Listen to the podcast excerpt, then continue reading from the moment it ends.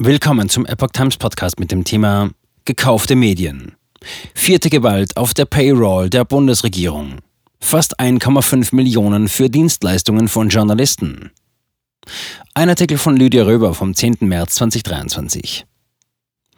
Seit 2018 hat die Bundesregierung regelmäßig und üppig in die Steuerzahlertasche gegriffen, um fast 900.000 Euro an öffentlich-rechtliche Medienvertreter zu zahlen. Rund 600.000 Euro gingen an Journalisten der privaten Medien. Den Stein ins Rollen brachte die Aufdeckung von Honorarzahlungen an Ex-Tagesschausprecherin Linda Zervakis. Bundeskanzler Olaf Scholz hat für ein Gespräch bei der Digitalmesse Re:publica im letzten Sommer als Fragestellerin Linda Zervakis engagiert.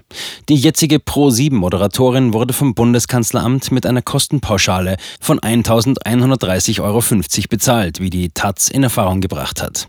Doch die Summe, die im letzten Jahr insgesamt aus Richtung des Bundeskanzleramts zu der ehemaligen Tagesschausprecherin geflossen sind, soll um einiges höher sein, schreibt das Portal T-Online. Es handelt sich demnach um mehr als 12.000 Euro für 2 Termine mit dem Bundeskanzler und seiner Wunschmoderatorin im Jahr 2022. Neben dem Re:publica-Gespräch war Zervakis im November 2022 Moderatorin der Veranstaltung Deutschland – Einwanderungsland – der Dialog für Teilhabe und Respekt. Darüber hinaus erhielt die Halbgriechin während ihrer Zeit als Tagesschausprecherin bis 2021 offenbar mehrere gut bezahlte Moderationsaufträge aus dem Kanzleramt für den Nationalen Integrationspreis. Zervakis ist nicht die einzige Medienvertreterin, die Honorare der Regierung bekommen hat. Eine kleine Anfrage der AfD hat gezeigt, dass die Regierung in den vergangenen 5 Jahren rund 1,5 Millionen Euro an Journalisten gezahlt hat. 1,5 Millionen Direktzahlungen an Journalisten. So wurden von der Bundesregierung und von Bundesbehörden seit 2018 insgesamt 1.471.828,47 Euro an 200 Journalisten für Moderationen, Texte, Lektorate, Medientrainings, Vorträge und andere Veranstaltungen gezahlt.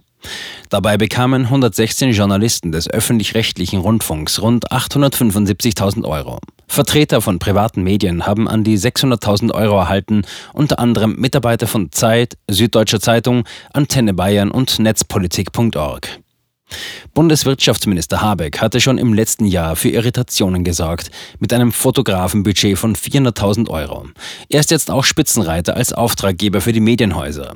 So überwies sein Ministerium ca. 143.000 Euro an ÖRR-Journalisten und fast 56.000 Euro an Vertreter der Privaten. 142.000 Euro gab es vom Landwirtschaftsministerium für Personen aus den Medien.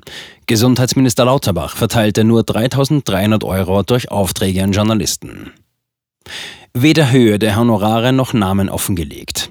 Wie viel die Journalisten im Einzelnen für ihre Einsätze kassiert haben, geht aus der Auflistung nicht hervor. Namen werden darin nicht genannt.